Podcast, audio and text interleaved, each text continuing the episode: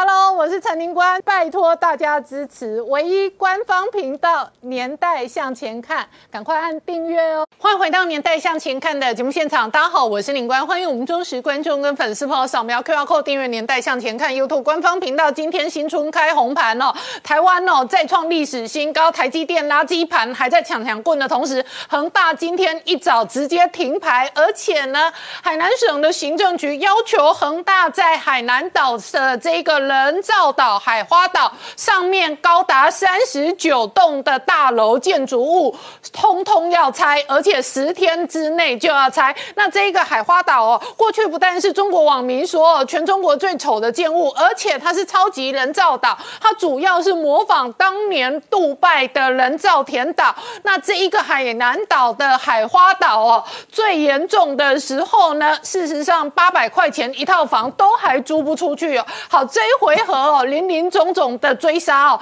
当然也跟中国房地产的泡沫有关系。但是今年这个年关很难过，这个中国的财经媒体盘点至少高达五点五兆的资金缺口。都很难过年，而同一时间哦，整个二零二零年金融市场上哦，中概股血流成河，市值蒸发高达二十亿兆的同时，习近平哦这两天的公开谈话，除了强调不忘初心，两岸要统一之外，特别点名要查处党内的利益集团，而且绝不手软，所以这一回合的肃杀很有可能一波再一波。那我们看到海花岛要拆房子的同时哦，栗战书这一回合。的缺席也引发外界的关注。另外一个肃杀是娱乐圈，尤其是这次哦，今年在中国唱跨年的台籍明星变少了，而这背后会带来什么样的政治、军事、经济的变化？我们待会要好好聊聊。好，今天现场有请到六位特别来宾，第一个好朋友是麦若愚，你们好，大家好。再是政治评论员桑普大家好。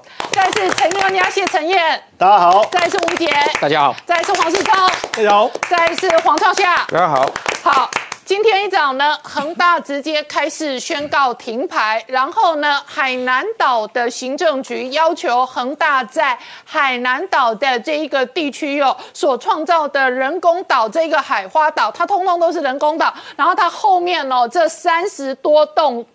建筑物，十天之内要全部拆。好，创下刚刚看到的海花岛的景象哦，事实上是恒大开发的人工岛，岛上有各式各样的建筑物。现在呢，地方政府要求他十天之内要拆掉高达三十九栋大楼的违建。新年大拆楼，所以恒大就被彻底的拆楼了。今天早上开市前九点呢，突然呢，他们宣布说停牌，所有的结构系的产品呢暂停买卖。这个是它整个股市方面的一个重挫，但是另外一个是海南岛湛州市的那个所谓的行政执行局，一张 A4 纸下去，就要求他们在十天之内要把他们在整个海花岛那里面的三十九处的住宅用地。住宅的盖好的住宅呢，十天之内必须拆除，总共价值两百三十三亿。嗯，你好，你十天之内要想尽办法把它给拆掉，我看用炸的恐怕都很赶很急了。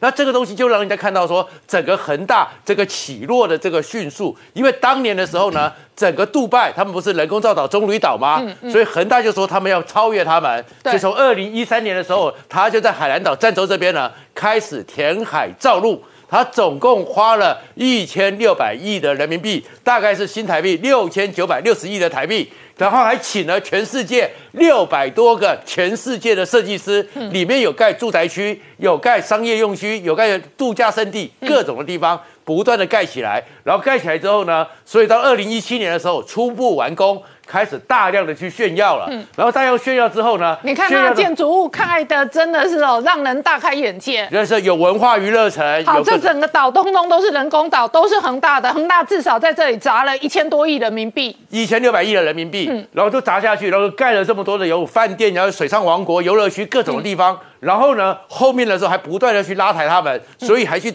游说当时的。北京政府还只是变成是博鳌论坛，嗯，永久的一个举行会址的地方。那博鳌论坛我们就知道是习近平宣布“一带一路”这个最重要的一个地区，又把它给弄下来了。然后呢，去年呢，在春节的时候呢，还弄了一个什么，就是用那个 LED 做全世界最大的新春灯光秀，总共那个 LED 呢屏幕呢有一万八千五百平方公尺，然后全部是八 K 的画质，哇，都是多么的精彩，多么的好看。然后呢，还找了很多的合作啊，影视圈呢叫做什么创造营，二零二一找了十一个人在这边去探险去介绍，都弄得非常的绚丽。可是没有想到，才一下子之间就说要拆了，而且这。祸不单行，为什么要拆它呢？因为它不是只有这三十九座的住宅区，而是在去年的时候呢，被整个年底的时候，由中国的建筑师所有人票选全中国十大最丑的建筑，媚俗、低劣，完全的莫名其妙，完全的破坏环境，都是指恒大这个海华岛，所以现在恒大非常惨了。好，是从刚刚讲到恒大今天一早哦就直接停牌了，但是他在海南岛开发的这一个海花岛哦，是真的超大规模，然后这一次直接哦被一纸行政公文下令哦，十天之内要拆高达三十九栋楼的违建，所以这个开发案现在很有可能到最后是炸毁啊。没错，事实上这个开发案刚才创下提到，它就是为了针对所谓的棕榈棕榈岛而来嘛。那它的规模当然比它更大。那这座岛呢，其实它是在海边约莫。隔这个岸边有六百公六百公尺左右，那它当地的整个岛的面积大概是约莫一千两百亩左右，大概是这个梵蒂冈的两倍大之间。那刚才创下提到投资的一千六百亿嘛，那这一千六百亿来说的话，里面到底有什么？它一共花了十二年才盖的盖完成。它在上面有三座岛屿，叫一号岛、二号岛跟三号岛。那一号岛呢，主要就是一个观光的这个景点，它有国际旅游的这个综合的这个度假区。然后二号岛跟三号岛呢，就是包括说你可能要去那边买房子啦，或是别墅啦，它到二号岛跟三号岛。那它里面到底有多多多这个设施呢？在这个一号岛里面有婚婚礼的这个庄园，然后奇趣的这个体验博物馆、国际会议中心、国际购物中心、意大利风情街、七星半岛酒店区等十一，它有十一个。酒店，然后还有什么华夏影城区，然后欧宝酒店等等，哇，这个林林总总，每一个建筑物都是非常非常的这个亮眼。那很多人就说，你只要把那栋那里面的建筑物拿任何一栋拿去，在任何一个城市都是一个亮点，一个地标。所以它等于是把那么多地标盖在这个地方，所以你就知道这个到底是多奢华。那原本一开始的时候，它有开放给大家去观光，但是没想到去了一开始很多人去。但没多久之后就没有人去了。那同时间他卖房子，因为我我刚才说二号岛跟三号岛是卖房子的。那原本一开始呢，他卖的是所谓中小型的，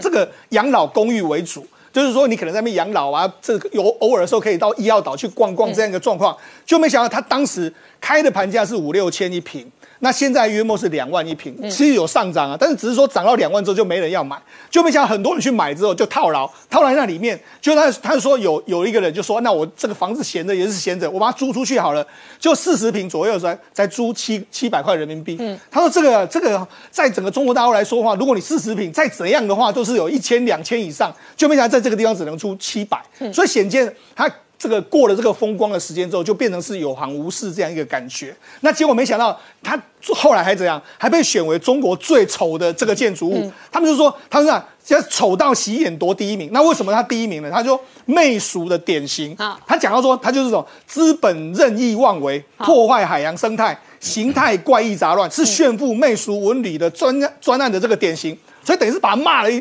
骂了臭头。那当然了，因为恒大的问题，再加上这个这个建筑物被嫌，所以现在当然是变成是大家要对付的指标。好了，我们讲到恒大，恒大因为今天停牌之外，那你想说中国大陆的这个最坏时间过了吗？其实没有，因为中国大陆呢，中国政府要求呢，房企你在一一月份的时候，你要揪你要拨一千九百这个七十亿美金，约莫折合是新台币五点五兆。嗯，因为这里面有包括说像你的债券。的利息、信托产品，还要给欠员工的，你都要给我付清楚。嗯，光是付给员工的就高达一点一兆，你要把它付完。那那些东西你都要把它完全把它把它。清楚，所以音乐对整个中国的房企来说的话，其实压力是相当巨大。那除了这个中国房企压力巨大之外，现在因为我们知道深圳的房市在过去一段时间是只涨不跌，嗯，就没想到在最近的一段时间里面来说的话，在这个罗湖区的这个一个建筑物呢，它马上就开这个约莫是打八五折这样一个状况，而且甚至还有这个买大送小。买一买大送小的这个一送一的这样一个方案，所以显见连深圳这个地方的房价都受到不不小的冲击。那除了深圳受到冲击之后，我们讲事实上的中小企业，中国中小企业在最近一段时间也真的非常辛苦，因为按按照中国的规规数，哎，按照中国的的计算来说，二零二一年的前十一个月。然后中国有四百三十七家的中小企业倒闭，四百三十七万家。对我刚才少了一个万，四百三十七万家。这个倒闭就是什么概念呢？就是每一天哦，至少有一万多家中小企业倒闭哦。没错，一天一万多家，这很恐怖。那倒闭都会很多有连锁的反应啊，你的员工会失业啊，然后你会跳票啊，然后你可能有一连串的呆账或者一连串的这个投资血本无归，那你一连串的连锁反应可能就会扩大。没错，这如果按照去年统统计，因为我们刚才讲前十十一个月是四百三十七，全年大概是四百四十五，那这是什什么数字呢？是二零一九年的两倍，是二零一八年的十倍。你就知道，事实上中国大陆的整个景气下滑的压力非常非常严重。那特别是说，因为中国大陆的这个景气下滑，我觉得主要有原因有几个。因为政府在打压那些大的企业，但是大企业它有很多周边配合都是小企业啊。比如说你的网购，比如说我们看维亚，维亚养了很多小企业，哎，它被打压，那些小企业就完蛋。那这个恒大被打压，房企周边的企业就完蛋。所以那些中小企业是反而是现在变成是中国大陆最大最大的一个压力所在。那除了这个之外，因为过去十几年的时候呢，中概股这个概念的概都变成是大家这个追捧的对象，但没想到华尔街从去年开始呢，中概股已经变成什么中中国乞丐股，那个乞丐的丐，就是说因为什么？因为实际上中国中国的这个中概股在去年一段时间真的整体下跌，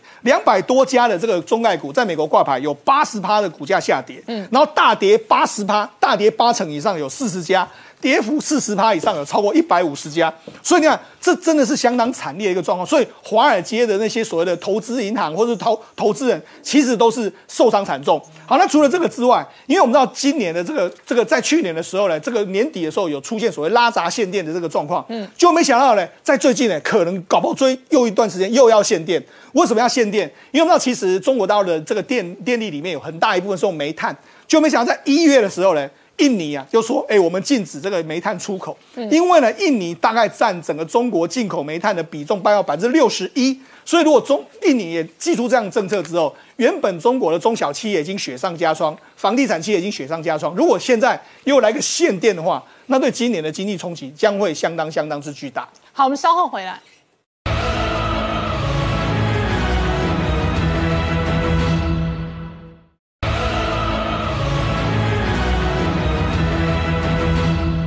回到年代向前看的节目现场，我们今天聊的是今天一早恒大直接停牌，而海南的行政当局下令要求恒大在海南哦所建的人工岛海花岛上面的三十九栋建筑物哦违建十天之内要全部拆。所以外界正在观察整个中国新春过后政治经济乃至于军事会带来什么变化。因为习近平的公开谈话除了强调不忘初心，而且呢追求。有祖国统一之外，他还撂了狠话。他说要查处利益集团，绝对不会手软。好，创下刚刚看到的是习近平的元旦公开谈话。习近平每次都有元旦的公开谈话，可是这一次呢，让人家注意到的是有两个名词，完完全全习近平连谈都不谈。一个就是台湾或中华民国，他不会谈台湾，他也没谈过，所以他只讲说实现完全统一是两万华人共同的愿望。嗯，这一次他十二分钟的讲稿里面。台湾连一次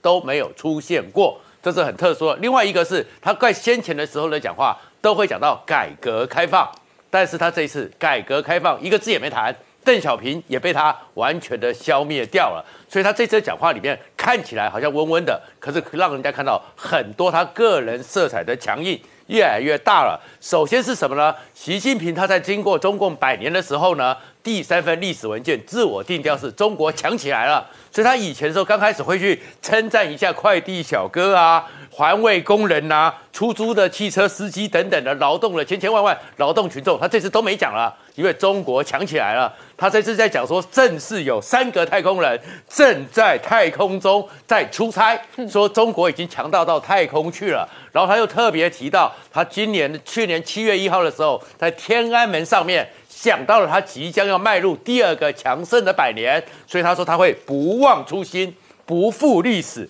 不负时代，不负人民。所以在这个情况之下呢，他直接把邓小平都跳过去了，再也没有改革开放这些东西都不讲了，直接拉到自己的跟毛泽东平起平坐。特别去引用了当年毛泽东还在窑洞里面那个窑洞队，当时是中华民国在还在大陆的中华民国国府里面的参政会的会长去跟他见面，谈到历史的兴衰的时候，毛泽东会讲说会跳脱历史的兴衰循环。习近平也说他会跟毛泽东一样，从来就不会再有兴衰循环，他会永远的强大下去。所以在这个强大下去，所以你会知道他整个重点就是今年的年底。他要在二十大里面继续的续任下去，而这个情况之下，他更强调的是他个人的个人色彩，所以很多人会去关心看。你刚刚看到的画面，他背后的照片呢？过去会放很多照片，他这次的照片里面二十二张，有十一三三张全部换新，里面呢有十一张是习近平的工作照，包含是他当年在梁家河的时候那个小小时小小共干的一个书那个照片，再过来呢家庭照八张，然后呢个人照三张。然后最重要的是，他的书柜的书也换了。嗯，过去的时候，他的书里面人家看到的是呢，他要呈现他是有国际观的，所以有歌德的浮士德，有那个福克的 One Dimension 以单面向的人，这次都没有了，只有中国地图，有中国的通史，还有是中国的四大奇书，都没有他自己的这个状况。可是，在这个时候呢，里面有一个很特殊的状况是说，哎，大家发现他的一个新春茶会里面。有一个人突然之间没有被看到了，就是中国第三号人物栗战书。嗯，习近平跟栗战书呢？习近平在当镇定县委书记的时候，栗战书就在隔壁，他们两个人就是八低八底，一直到现在为止。所以看上次的时候，两会开会的时候，整个李克强讲的一直在擦汗，而栗战书上去讲话的时候，习近平是鼓掌的，是最好的人，怎么突然之间不见了？是不是？栗战书生病了，有人这样讲，或者是说，因为可也可能是因为习近平迈向登基之路，所以在那个最高位的时候是天下唯我独尊，是没有兄弟的。嗯，所以是不是习李战书在这个时候，你过去跟他是巴蒂巴蒂是兄弟一样，穿头条开裆裤出来的，这时候也要退下去。那为什么会这样讲呢？因为在求是。特别在这个求是里面呢，重新刊登他在六中全会的时候讲的一个东西，就是关于那种党内小高、政治圈火、小圈子、利益集团的人。绝不手软，嗯，所以是不是习近平也开始要一个大清洗，即将要开始了？好，商普大哥，你怎么观察习近平的元旦谈话？那跨年之前，事实上是追杀了香港自由派哦，包含何律师立场新闻哦。然后跨年之后呢，包含《求是》杂志刊登的是 准备彻查党内利益集团，而且强调绝不手软。对你看到香港的情况，大家就不用多说了。去年的立场新闻跟今天的重新闻都是完全沦陷，但是可以看得到这一个呃二十大前的布局，大家要好好密切的看待。栗战书呢，他是老三呐，是那个中共七个总重要的呃呃政治局常委常委里面的第三名，他也是全国人大常委会的委委员长。嗯，那他在这个新年，他今年是缺席了这一个新年茶话会，本来是十二月三十一号上午举行。只有其他七常委加上那个王岐山，嗯，那为什么缺席？大家很多猜测。那一个可能是生病，另外可能是被失宠了啊，就是说得罪了习近平。那我觉得说哪一个说法比较可靠？现在很难有个确切答案。但是我觉得第二种说法是不容小觑的。第一个，十二月二十七号到二十八号有个中共中央政治局的民主生活会，他当时还在，老神在在，非常活跃。为什么突然之间病呢？这是第一个，而且他三年来一八一九二零年从没有缺席过这个新纪念茶话会。第二个是人大常委会闭幕的时候，他是讲那个提到党中央，但是在十二月二号的时候，全国地方立法的工作会上面主动提习近平的指示要求。嗯，从习近平的指示要求降为那个党中央，会不会有龙颜？不悦哈，这个第二个情情况，第三个情况是，呃，在当天二十七二十七号到二十八号，这个中央中共中央政政治局的呃民主生活会上面上面呃民主生活会上面呢，要求政治局呃常委跟委员带头维护党中央权威跟集中统一领导，后面几句话重要了，必须遵守政治规矩。换届纪律跟服从大局、服从组织、服从安排。嗯，三个讯息。第一个，习近平必定换人，嗯，而且我可以跟大家讲说，他会换全部，嗯，七个常委除了习近平一个人之后之外，其他的都可能留不下来。哦，好，那会不会七变五？会不会变党主席是另外的问题。嗯，但是我相信现在包括李克强。包括汪洋，包括栗战书，也留不下来。那全部换人机会很高，为什么？第一个，他不要留下一个接班人的迷失给大家。嗯，如果有一个人继续一届一届的当上去，会不会当成习近平的接班人？嗯，更重要的，栗战书虽然他是习近平的 buddy 啊，就是他从无极县河北省一直到。后来中办主任一直到那个全国全国人大常委会的那个委员长，伴君如伴虎啊，那知道太多，他一直都是习近平的大脑跟大秘啊。习近平的所有的维安的事务，还有日常的那个所有的啊行程，都是立立战书去立战书去负责的。这个第一个是不想他做大，嗯，因为宦官用久了也不想再用。第二个地方是已经有不服从的倾向，嗯。否则何何来是服从大局、服从组织、服从安排？所以刚刚创下讲到，在党内搞政治团体、小圈子利益集团的人，就是不服从的人。那顺立军这是一个非常大的一个呃一个劝诫啊，就是他也是说，当时成伙做事的控制要害部门，政治野心极度膨胀。所以这个地方第三点，打击团团伙伙，打击的不但是红二代。这一个所谓的太子党，嗯，也有包括官二代、官二代包包括了胡温集团，还有这一个刚江征集团，所以他们都会全面的扑杀跟打击，嗯，连自己的人立战书都要打击，所以这个洗澡这种斗争，嗯，会不断的加剧，不会减少。好，我们稍后回来。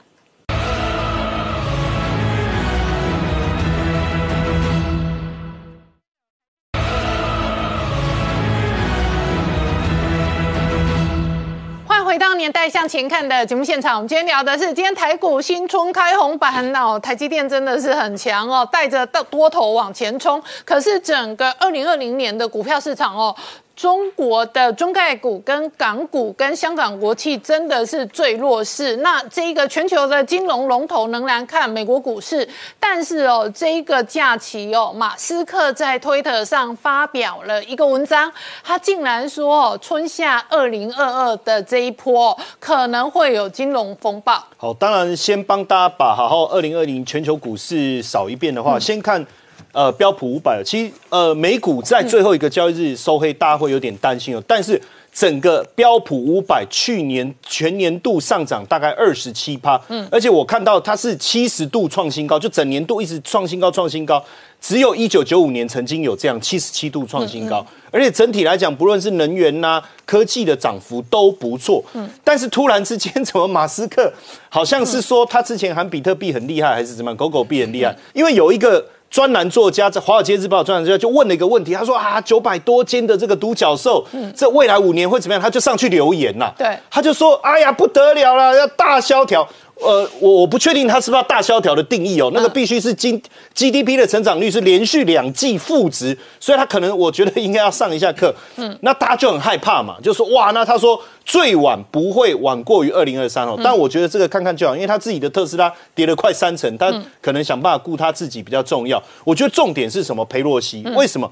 众议院议长裴洛西他过去就是很会做投资理财，嗯，你知道他在十二月十七号到二十一号。美股其实还在创新高的这个过程当中，他去买了这个 Call，买了这个 Google 啦、迪士尼还有美光，嗯，哦，而且我看这个都已经超过他当时所买的这个执行价，也就表示他买进以后已经赚钱。而且大家知道买选择权是高度杠杆哦，所以表示他是非常看好。所以我觉得不要被这个马斯克的言论吓到。我提醒大家，当然整个二零二一年全球股市的表现来讲。除了说费城半导体是呃最好哈，涨幅超过四成之外，我们也要特别注意一下，我们的贵买指数是全球第二哦，然后这个加权指数是第五哦，美股整体来讲都表现不错，还有包括 S M P 啦、纳斯达克啊，整体表现都不错，但是反而是比如说入股啦，或者是巴西啦，尤其是恒生跟国企是比较惨。当然，我帮各位做了一个排名，就是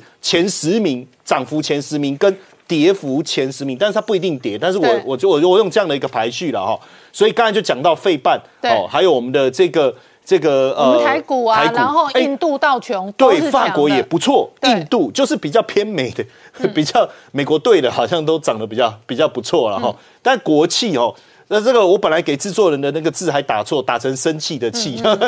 哦，可我觉得应该是要生气啦。嗯啊对对，我可能不知不觉就觉得很生气，还是怎样？因为它的跌幅是最重。对当然整体来看哦，如果我们仔细去看线图哦，费半它其实是持续的过高的这种模式哦，并不是跌升反弹。然后贵买也是一样哦，都是持续过高，包括法国啦、S M P 五百都有这样的一个特色，它并不是跌升的反弹哦。但印度的部分。但是印度的部分倒是到十二月稍微有一点回档哦，这个要不然它今年呃二零二一年的表现整体来讲是相当的惊人哦。但是在跌的部分哦，其实很明显哦，像这个呃国际指数，其实大概在六月的时候、七月的时候就破，我中间那一条是年线，嗯，好、年线就破年线，所以那时候也宣告。整体的走势，包含恒生指数，其实在八月也是破年线，都告诉我们整体的表现已经开始进入空头。那巴西的部分也受到影响哦，包括马来西亚啊、菲律宾马来西亚是去年疫情也太伤太都比较重严重，疫情比较严重的哦。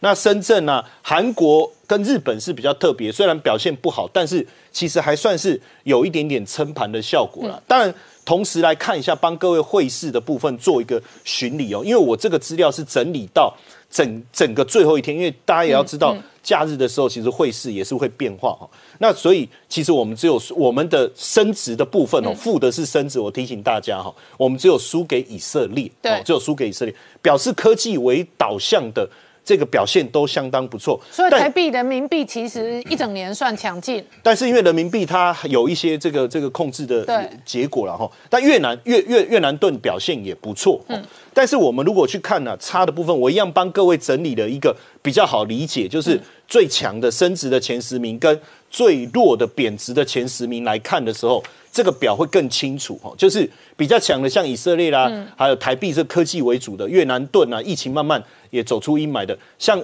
加币是因为跟这个这个原物呃能能呃石油有一点关系，科威特也是哦，阿曼啊这些都有一点关系。但贬值的部分你会注意到哈、哦，大部分是落在这个呃南美洲。就股汇市来讲，二零二一年台股的股汇市在亚洲真的很强，而且我要提醒大家，我们的股市是连三年哦，一九二零二一，我那个今年是二零二一年了哈，然后汇市也是连三年哦，所以整体的表现在亚洲股市里面。可能大家会觉得说越南还蛮强的，没有错啦。可能因为它的股票相对比较少，而且当然还有一些这个这个拉抬的一个主力的一个效果。但是我相较来讲，我们表现是特别好，而且在亚洲货币里面，我们的表现也不错。当然我所以我要提醒，特别提醒大家哦，因为土耳其它现在不管电费也好，物价也好，大幅度的上涨，对加上政策错误哦，政府的政经济政策错误。导致了它的货币的一个大幅度的修正，嗯。所以我觉得在投资上政策面的因素还是要特别注意。就是说这一次如果美元今年还升息还走强的话，新兴市场要稍微谨慎，要特别注意然后土耳其啊、拉丁美洲啊，这一个智利都是还是要尽量避开对。嗯，那同时我请教麦麦啊，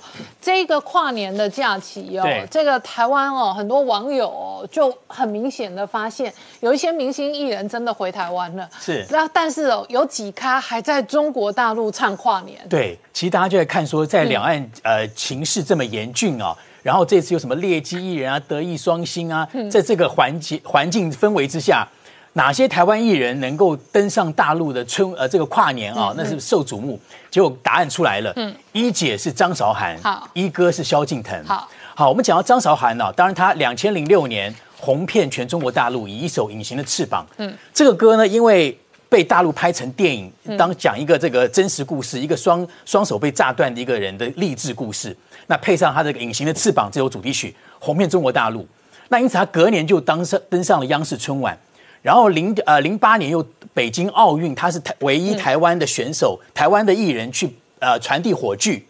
可是两千零九年，张韶涵在台湾发生了非常大的负面新闻，他的母亲控告他弃养。然后母亲控告女儿吸毒，嗯，那张韶涵后来呃辩解说，母亲其实是把钱弄跟别的呃她的男生在一起，她吸毒去验是阴性，嗯，可是那个时候大陆还没有什么什么呃劣迹艺人这些风气，那个时候我觉得大陆很很特别，就是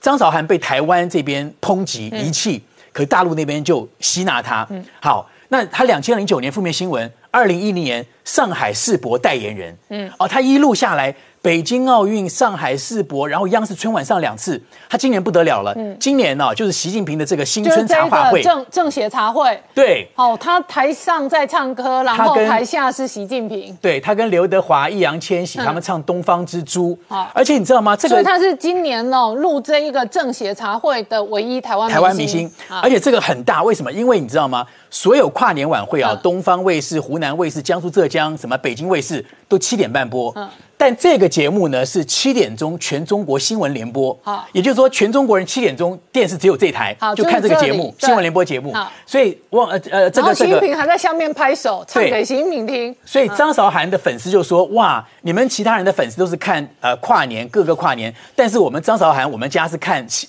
新闻联播，也就是说我们特别大牌，这个是特别节目啊，太大了，好。那一哥就是萧敬腾，嗯，萧敬，当然我先讲啊，所有香港、台湾艺人这次出场的国籍都是中国台湾、中国香港，嗯，啊，一定是这样标明的、标示的。萧敬腾是央视，在央视里面，他跟央视，他跟大陆一个女歌手唱一首歌，叫《我们同唱一首歌》，嗯，里面有一句歌词：“海峡两岸从来是一家人。”哦，结果。央视的微博马上夸赞萧敬腾说：“萧敬腾唱出了两岸一家亲。”这次完全没有看到是欧阳娜娜，嗯啊，大家觉得哎，怎么娜娜没出现啦？但是可能就大家觉得说，他可能大陆觉得欧阳娜娜都在呃国庆晚会啊，什么建党晚会啊，但这次跨年晚会可能没有什么节目，或者是我们只要一打娜娜，你们又会在那边讲什么话了，所以我们也不打娜娜牌啊。但这一次还有两个人特别值得注意，王力宏被封杀，当然了，对。哎，张信哲居然那个新闻影影响到他了。他本来是东方卫视的嘉宾，结果他真的就在前一天这个事情拉掉了，拉掉了，没有出现了。对，那当然还有还有一些大牌，你看像周杰伦、蔡依林，以前都会在呃大陆的跨年，今年大陆没有，他台湾也不上，两边也都没得罪。好，我们稍后回来。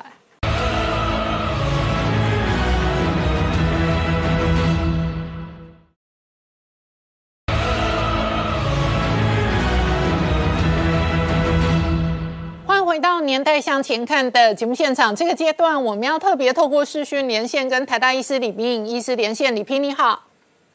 大家好，好李批先就这个全球的疫情，特别是美国方面的疫情，请教你，今天包含美国的国防部长奥斯汀都确诊，他已经施打了三剂疫苗，可是还是有突破性的感染，在美国这个呃跨年夜那一天传出来。当天一天之内确诊的案例高达五十八万例，你怎么观察这一波疫情？我想就是最主要就是很多国家还是没有做非常积极的防疫哈，这他们的做法就不跟台湾不太一样，而且很多人不戴口罩啊。那加上那个奥密克戎这个变异病毒，现在已经逐渐变成全世界最主要的病毒株，它的传染率会比较高一点，又能够突破我们疫苗所引起的保护力。即使打了三剂疫苗，还是有相当比例会得到感染，才会造成这一波的疫情。不过，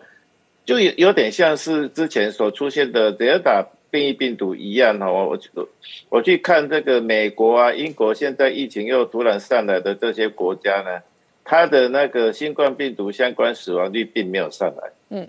他上来的是确诊的人数，但是死亡率没有上来，表示说这个之前所打的疫苗，甚至三剂疫苗，虽然还是会有穿透性感染，但是它的重症死亡率比例比较低，也就是说，在他们来讲，还是有点变成轻症化的，但是你还是会看到有重症跟死亡，因为有些人还是不打疫苗。所有的国家疫苗的接种率都没有办法百分之百，不打疫苗的人碰到任何的变异病毒，他都会有蛮高比例会重症跟死亡。这个是提供给台湾做教训的一个教训，就是说，我们当然要打两剂疫苗，甚至打三剂疫苗。那但是我们要知道，即使打了两三剂疫苗，你还是要戴口罩，还是要勤洗手，因为它会出现穿穿透性感染。然后万一奥密克戎。有的有进来台湾社区，或是是你跟确确诊者有接触的的出现群聚感染的话，你如果有以前有疫苗的话，你会重症发生重症的机会微乎其微。你如果没有打过疫苗的话，你会得到重症的机会就是百分之二十。嗯，这相差是非常大，所以我们还是要呼吁说，大家要尽快去打疫苗。嗯。那我请教你哦，美国这一波哦这个生活正常化之后，它迎来的就是一个超级的呃确诊人数不断飙高的疫情。那尽管刚刚讲到哦重症死亡率并没有跟着飙高，可是它呃显然某种程度整个社会哦尝试与病毒共存。那台湾现在仍然是一个呃边境管制相对严格的国家。那台湾将来开放之后，也会迎来类似美国这一大波吗？那就要看说台湾什么时候才会采取跟病毒共共共存的策略。哦，那我们看看现在，虽然我们一直是用比较严格的防疫，也对我们的经济有一点伤害，但是我们过的几乎是完全正常的生活。嗯，我们可以完全自由的出入餐厅啊，出入百货百货。这是因为我们，诶，我们付出的一个代价。我们，我们非常严格的防疫哈。你现在在路上走都要戴口罩哈，是蛮辛苦的，有 很多人不习惯。但是因为这样子，让我们台湾的经济成长在这两年一直是在全世界的排排排名是首位，而且我们的生活自由度是高于其他国家。所以我的自己心中的标准是说。那个它所引起重症跟死亡的比例必须低于我们一般季节性流感的水准，那所有的我们就可以考虑是不是完全开放与病毒共存，然后就用疫苗的接种来提高我们的保保护力。好，那李批另外一个部分是哦，接二连三受到呃全世界疫情大爆发的影响，台湾这几天哦，这一个境外一路的案例每天都是几十例哦，那确实也传出台北市的防疫旅馆里头哦发生了旅馆内的这个疫情的感染，你怎么观察我们面对的这一波来势汹汹以及防疫旅馆造成的感染？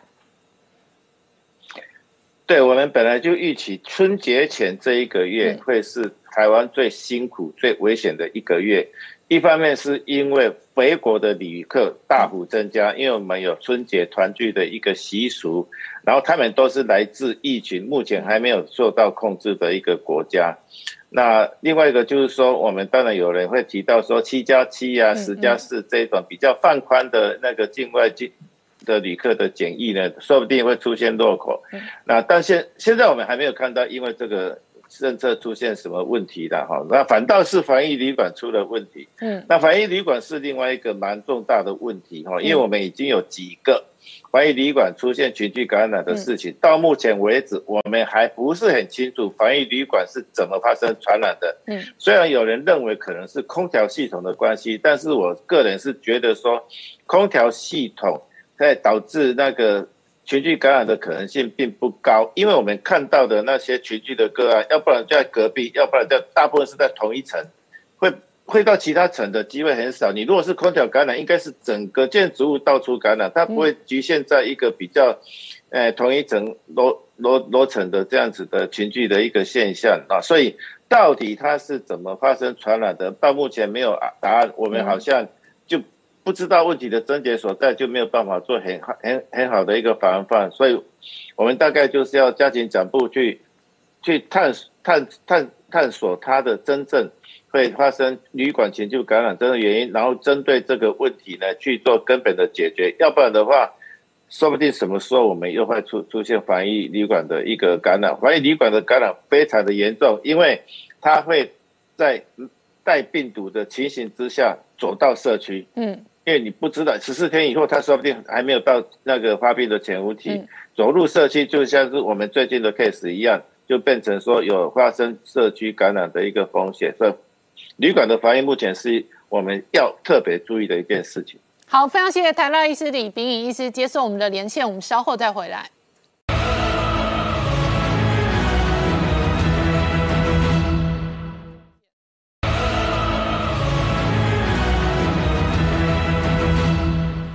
到年代向前看的节目现场，我们今天聊的是今天元旦新春开红盘第一天，恒大直接停牌哦。现在海南当局又要求它的人工岛海花岛十天之内要拆掉三十九栋的高子怡的建筑物哦。那整个中国的经济跟政治的氛围还在转。然而呢，元旦的假期，解放军的飞机老台事实上也没有停。对，我们看到中共对台的这个统战策略，一手软一手硬哦。那刚刚看到说利用台湾的明星哦对台统战哦之外，其实你看到对台军事威胁没有任何减缓哦。那今年从这个元旦一月一号到昨天到今天都有攻击哦来骚扰台湾，虽然这个架次不多，都分别只有派一架运八哦。不过在元旦当天扰台的这个航机哦，那网站追踪到它离屏东恒春最近只有到五十海里的距离哦。那纵观去年二零二一年哦，根据军方的整个统计资料来讲，全年下来有高达九。百六十一架次哦，攻击扰台，那中间有半数以上是属于战机，中间歼十六六战机就占了三百四十四架次啊，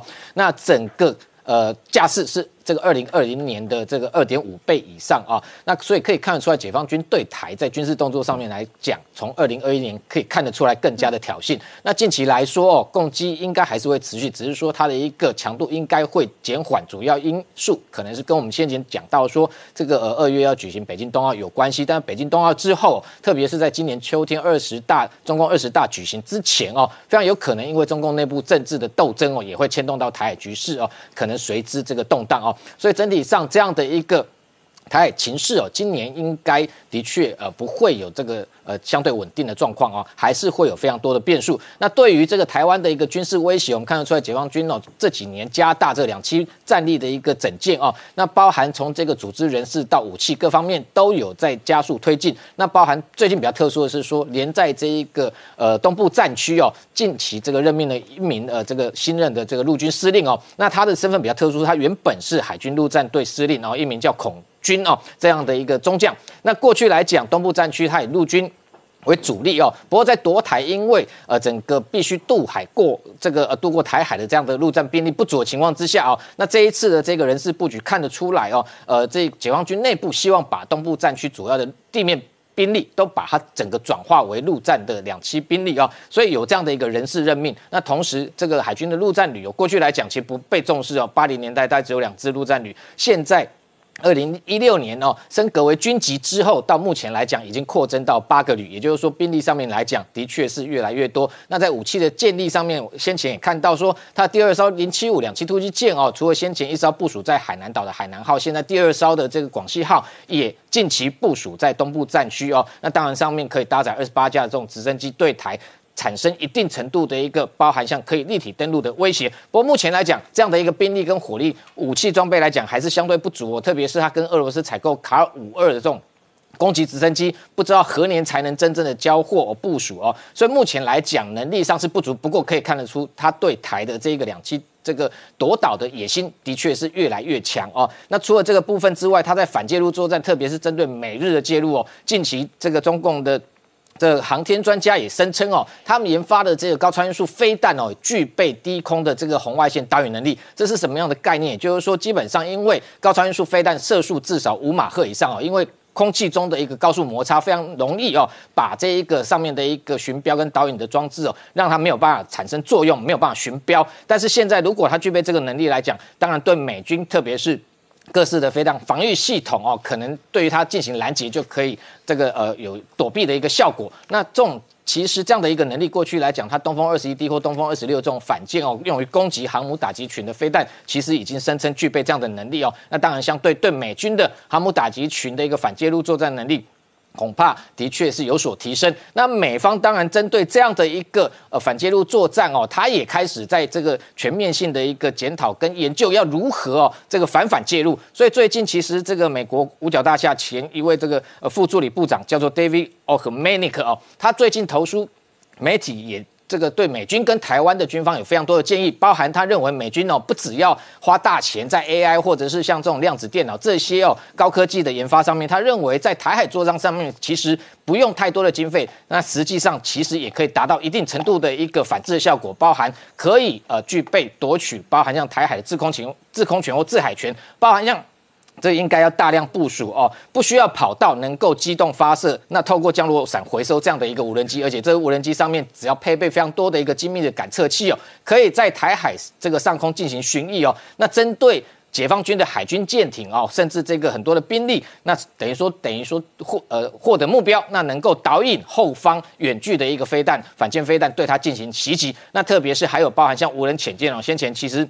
美度谈过说，这个美军已经在打造至少未来可能会有五十艘的一型叫 “Oka” 杀人机的这样大约目只有五十吨哦这样的吨位的一个无人潜舰哦。那近期还有最新的叫个有一型叫做鬼蝠轰哦，也就是 Man。呃，Manta Ray 哦这一型的一个新型的无人潜舰哦，那这些潜舰都非常适合在台海的潜水地方进行布雷也好、侦潜，甚至进行反潜哦。那这个除此之外，大量的反舰飞弹，他也建议说应该要部署在这一个包含像前进基地哦、亚太的各个基地，那能够有足够一而再、再而三的对中共舰队进行反制的一个能力，还有包含像大量的卫星，不要集中在这个昂贵的这个高敏感度的红外线卫星，那应该有大量的卫星云，能够全面的对中共的所有动态进行。这个追踪，那最后还有媒体谈到说，美军的海豹部队未来也会扮演重要的一个特战角色哦，甚至最近今年三月，呃，去年三月已经开始，呃，针对航母哦，已经纳入航空的一个训练。那这个海豹部队，特别是特种部队，未来在台海会扮演什么样的角色哦？那中间谈到说，它可以透过这种微型潜舰，直接渗透进入中国战区哦，那得同样是为后方的一个大量的远距的一个飞弹，能够提供指引目标。所以这也让我们联想到，为什么美军开始派特战部队来台哦？不管是协训，可能恐怕在台海开战的时候，应该也有类似进入中国进行作战的一个目的。好，今天谢谢大家收看《年代向前看》，也提醒我们忠实观众跟粉丝朋友扫描 QR Code 订阅《年代向前看》YouTube 官方频道。我们同时在 IG、脸书、推特、推管上面都有官方的账号，欢迎大家分享、订阅跟追踪。谢谢大家收看，谢谢。